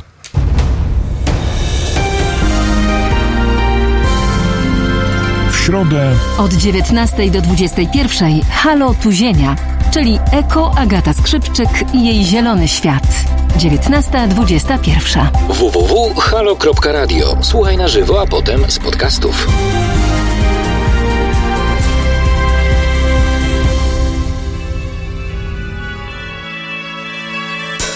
They say an end can be a start. Feels like a barbarian still alive. It's like a bad day that never ends. I feel the chaos around me. A thing I don't try to deny. I better learn to accept that there are things in my life I can't control. They say love is nothing but a sore. I don't even know what love is. Too many tears I've had to fold. Don't you know I'm so tired of it all? I have no terror these spells. Finding out the secret words won't tell. Whatever it is, it can be named. There's a part of my world that's fading away.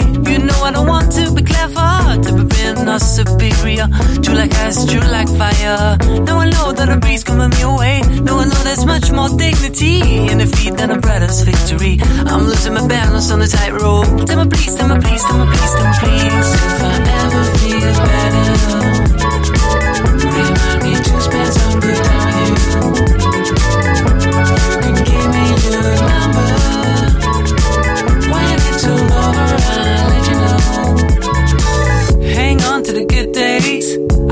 On my friends. They help me going through hard times. But I'm feeling enemy. I'm in league with a foe. Blame me for what's happening. I can try, can try, can try, can try. Knowing those hard times I went through. If in this game I missed the goal. Stormy days and over. Dreading out that thing that I paid a cost. I watched all my castles fall. They were made of dust. After all, someday all this mess will make my love. I can wait, I can wait, I can wait, I can wait. If I ever feel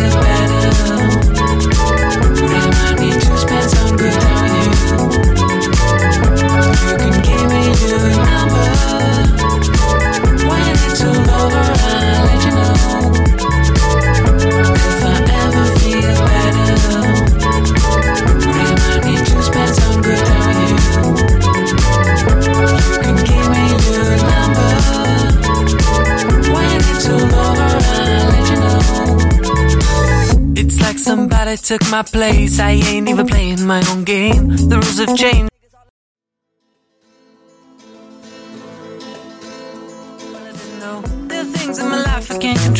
I feel the chaos around me. A thing I don't try to deny.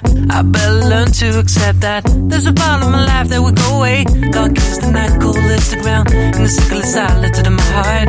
There's one that strives a hell to come. I am sure I'll come through, I don't know how. They say a man can be a star. It feels like a barbarian still alive. I'm losing my balance on the tightrope. Tell me please, tell me please, tell me please, tell me please. If I ever feel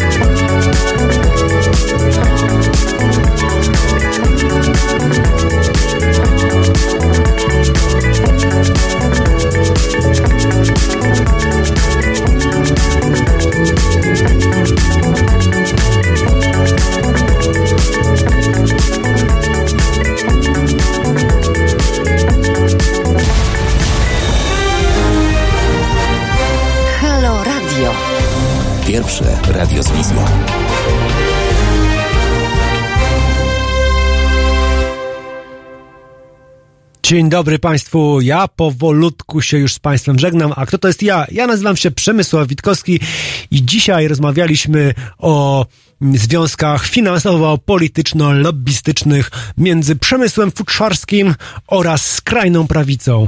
E, ja mam nadzieję, że po tym programie Państwo mają już pełniejszy obraz, że e, często e, niezwykle e, żarliwi obrońcy polskiej racji stanu bardzo często bronią e, interesów różnych panów biznesmenów. E, i mam nadzieję, że widzę po komentarzach, że Państwu się program podobał, bardzo się cieszę. Ja zawsze uważam, że należy dochodzić do e, pieniądza, który stoi za e, podmiotem. E, no, w tym przypadku mm, za nami za Halo Radio nie stoi żaden podmiot, nie stoją futrzarze, nie stoją browarnicy, nie stoją producenci wieprzowiny, ani żadne inne wielkie przemysły. Nikt na tym nie stoi, tylko państwo. Państwo za nami stoją. Ehm, liczę, mam nadzieję, bardzo proszę, żebyście Państwo nas wsparli, bo dzięki temu możemy takie tematy tak dokładnie, wnikliwie omawiać, nie bawić się w jakieś reklamy, yy, nie sprzedawać się jakimś biznesom, tylko po prostu mówić jak jest, mówić jak, jak to wygląda, żeby Państwo mieli wiedzę yy, i pełne informacje, więc ja zachęcam, dostęp do naszych podcastów na naszej stronie jest za darmo, więc mogą Państwo też i później polecić do memu o posłuchanie tego, co mówiliśmy tutaj z Mikołajem Jastrzębskim e, z Fundacji Viva i wszystkich innych e, naszych audycji. Nie ma opłat za dostęp do podcastów. E, te opłaty podnoszą Państwo, jeżeli zechcą nas wspomóc, dać jakieś choćby drobne pieniądze i dzięki temu możemy istnieć i mówić e, o tym, jak wygląda rzeczywistość dookoła nas, jak wyglądają polityka, bez podlizywania się lobbystom, bez podlizywania się biznesowi, bez podlizywania się politykom.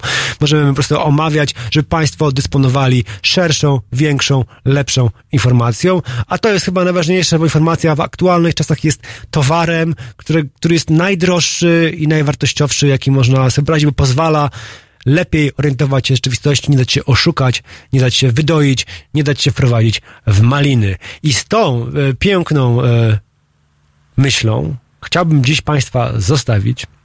Zaprosić Państwa oczywiście od razu na audycję Estery Prugar, która będzie już za kilka minut e, na moim miejscu. A niech tą borderline, czyli taką powiedzmy linię e, graniczną między nami wyznaczy Tame Impala z kawałkiem Borderline.